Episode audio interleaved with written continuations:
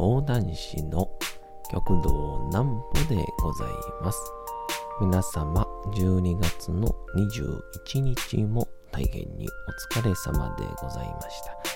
お休みの準備をされる方、もう寝るよという方、そんな方々の寝るをともに寝落ちをしていただこうという講談師、極道南歩の南歩ちゃんの休みラジオ。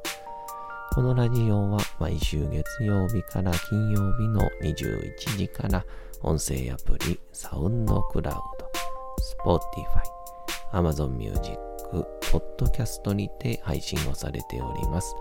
皆様からのお便りもお待ちしております。お便りは極道南歩公式ホームページのおやすみラジオ特設ページから送ることができます。内容は何でも結構です。ねえねえ聞いてよなんぽちゃんから始まる皆様の日々の出来事や思っていることなどを送ってください。ご希望の方にはなんぽちゃんグッズプレゼントいたしますので、住所、お名前をお忘れなくと、えー、いうことで、ま、昨日に、えー、ちょっとお話はしきれなかったんですけども、えー、彦根の方に行ってまいりまして、で、その彦根というのが、えー、笑福亭淳平師匠というですね、えー、鶴瓶師匠の弟子さんでいらっしゃいまして、ご本人ももう、えー、大変師匠クラスで大先輩なんですが、えー、その方に呼んでいただきまして、彦根の千代神社寄せというところに行ってきまして、で、まあ、そこの主催をしている社長さんがいらっしゃるんですけどもですね、もう、これがですね、見た目が反射でした。なんぽちゃんの明日は何の日？めちゃくちゃお世話になった社長さんを反射って言うっていうですね、えー、お詫び申し上げたいと思いますが、また細かい話はまた後ほどと。さすが12月の22日ですね。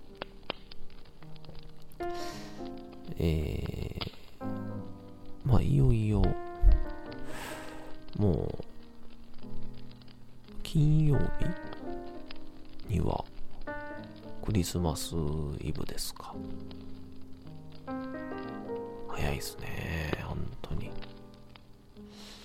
さて、参りましょう。これでいきますかね。はい。日本初内閣が組閣。組む閣と書いて組閣。1885年12月の22日大法律令以来続いていた太政官制が廃止され新たに内閣官制が交付。即日発行されたことで日本初の内閣が発足をしました。初代内閣総理大臣、伊藤博文、45歳。外務大臣、伊藤博文、45歳。井上薫、51歳。大隈重信、47歳。内務大臣、山形有朋48歳。大倉大臣。松方正義。52歳。文部大臣。森有これでしたっけね。38歳。などをはじめ平均年齢。46.2歳。と歴代の中でも圧倒的に若い人事での組閣となりましたということなんですけどそう思うともう今ね今回岸田さんに代わってちょっとこう若く総理が誕生しましたけどもなかなか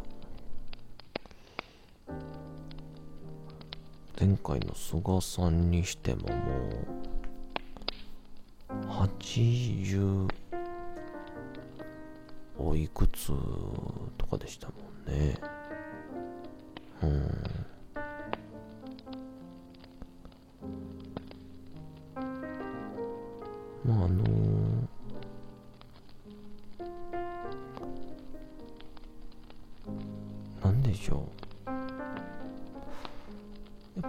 ぱ年重ねてくる。内閣っていうのは前あの僕のお知り合いの何でも知ってる博士から聞いたんですけどあの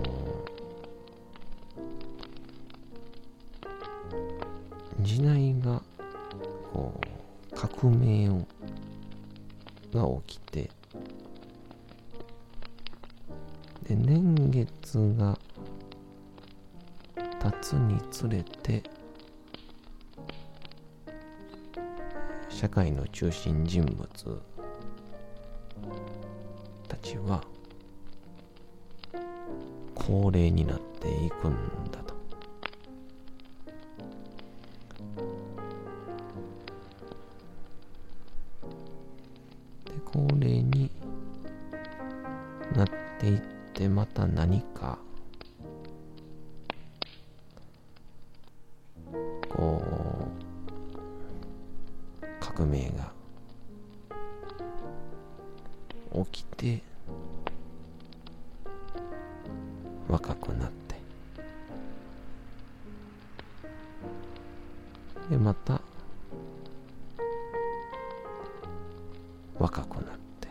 年を取っていく。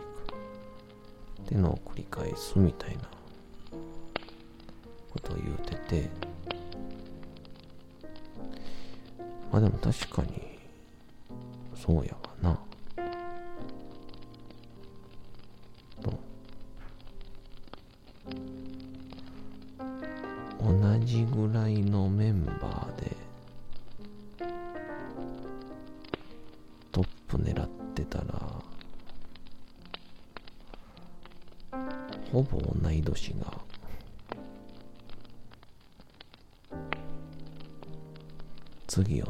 てるわけですからね。ええまあ、海外みたいに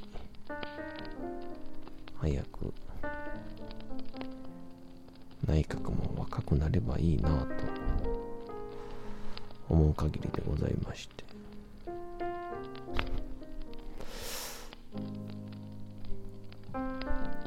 彦根にってきましたけども。でもう結構長いことやってらっしゃる千代神社寄せでで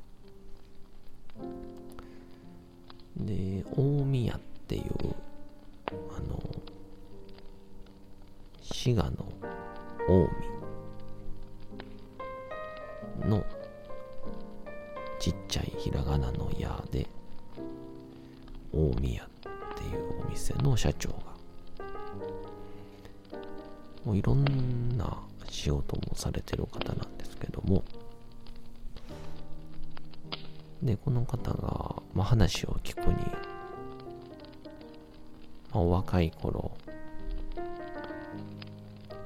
どんどんどんどん彦根という町がもともとは城下町で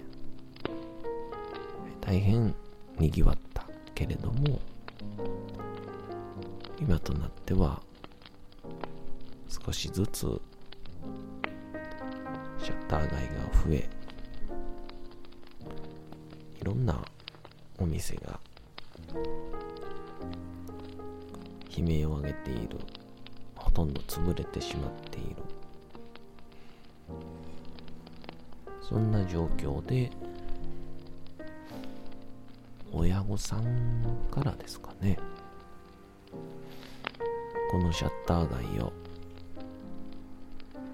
お前の手でこじ開けてみろ。という一言を受けて。そこからこういろんなイベント？をもう企画しまくるらしいんですね。でその中の一つが、えー、落語会。またあ吉本とかそういう漫才師を呼んだお笑いライブ、えー、その中でそれぞれのイベントの中での食事付きライブとかにして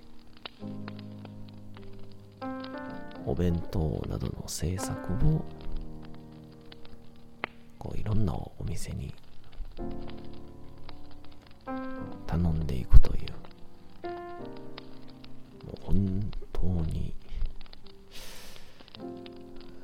素晴らしい施策だなと感動いたしましたけども。でその町代神社寄せには、えー、淳平師匠と、えー、落語家の、えー、お兄さんとご一緒させていただきまして、まあ、落語会は、えー、まあ、やっぱりこう、落語を楽しみに来られてる皆さんですから、楽しくもう受けて受けて。落語家さんはね、えー、僕はただみんなに拍手を強制するっていうネタをしましたよね。まあそれが終わっていよいよその社長の大宮という近江牛も食えれば海鮮も食えて最強の店なんですけど。でそこで出てくる牛がとんでもないんですよ。めっちゃくちゃ美味しくて。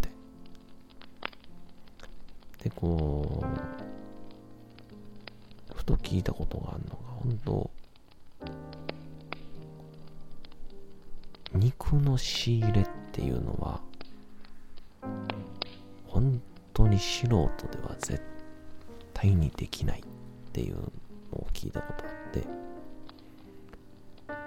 それは目利きはもちろんなんですけど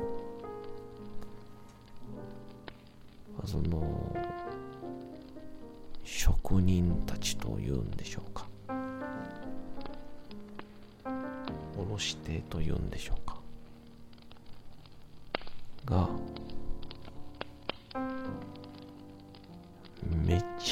ちゃ怖い人ららしいんですよ。まあ、ですからそこに対して、まあ、対等にというんでしょうか。ひるまずに、まあいろんな交渉を。しながら。堂々と。やれる人じゃないと肉の買い付けはできないっていうので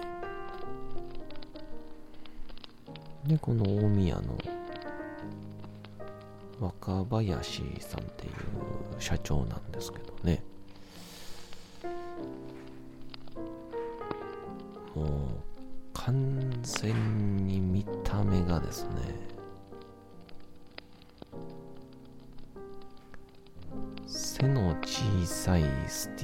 ティーブン・セガールなんですよ。えー。あのー。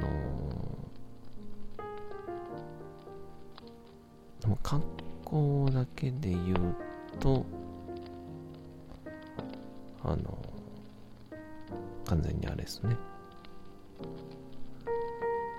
ロバート・デ・ニーロ。もう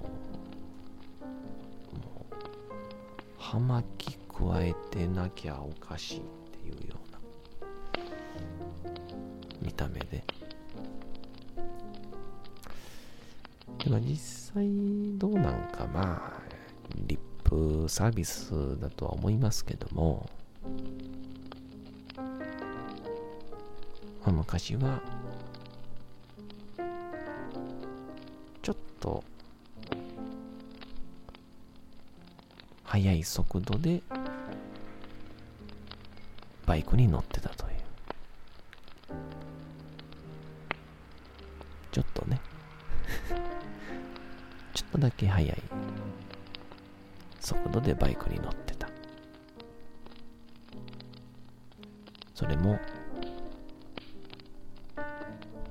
リーダーとして。まあ暴れ走ってたわけでございますけども。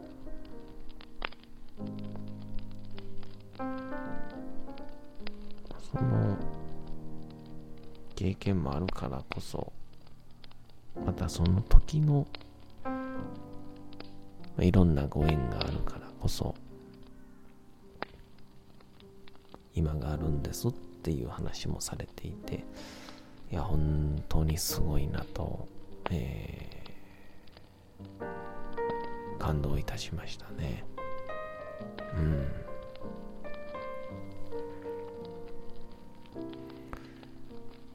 まあそういう流れで。もうこれでもかというぐらいの、えーすごい飯にあるありつきまして。もう飯はうまいわ、えー酒はうまい。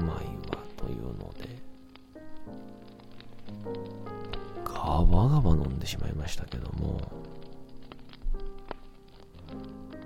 でもこれまたいいお酒なんでしょうか。一切二日酔いをせずということで。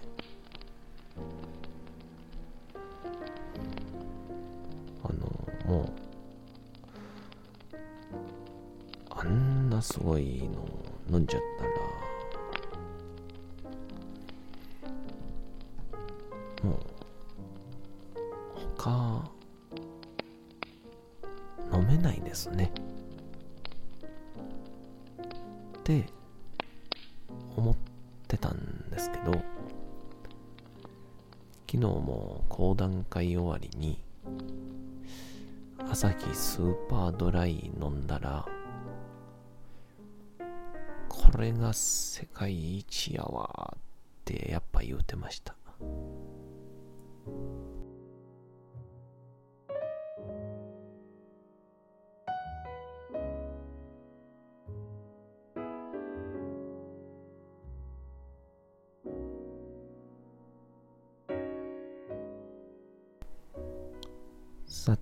時刻はうとうと朗読会の時間となりました。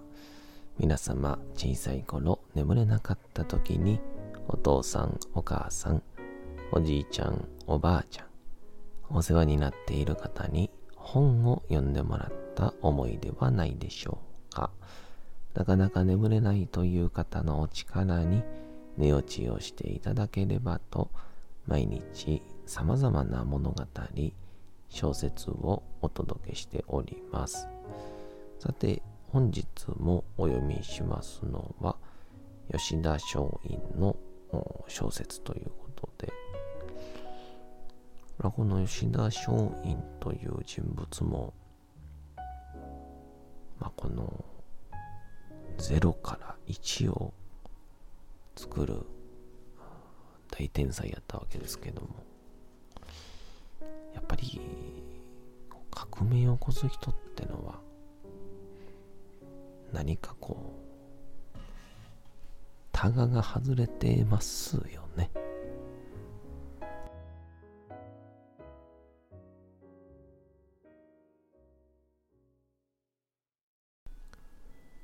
小説吉田松陰道門冬治しかし許せないことではあってもそうされる側の弱点をはっきり認識していた弱点をどう補強するか無道の国の侵略をどう防ぐかということが横井湘南の思想的課題であった。彼はそれを精神主義によって克服しようと考えた。だが、単なる精神主義だけではダメだ。それには、国力を増進しなければならないと考え、招かれた越前藩の松平家で、食産工業と精神主義の一体化を図る。これが成功をした。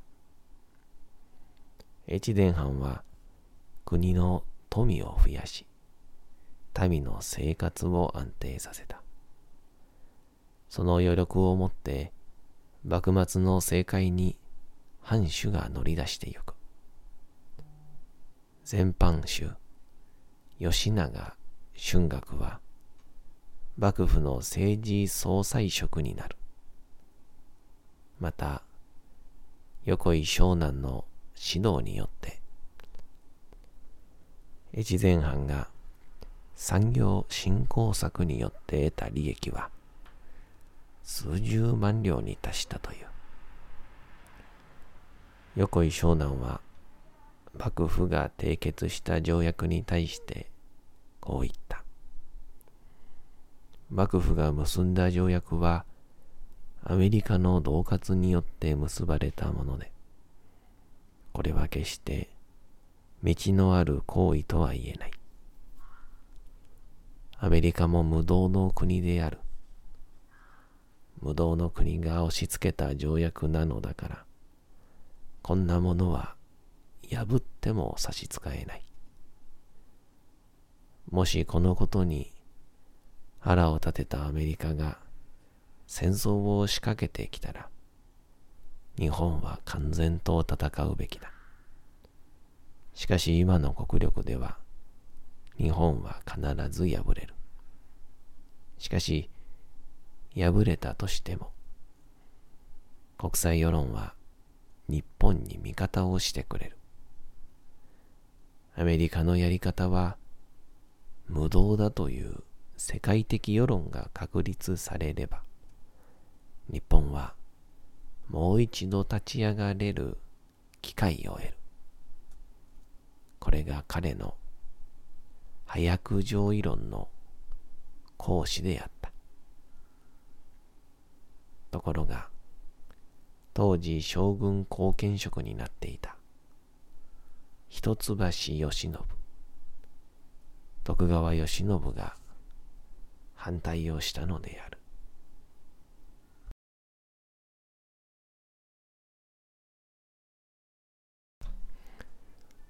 さて、本日もお送りしてきました、なんぽちゃんのおやすみラジオ。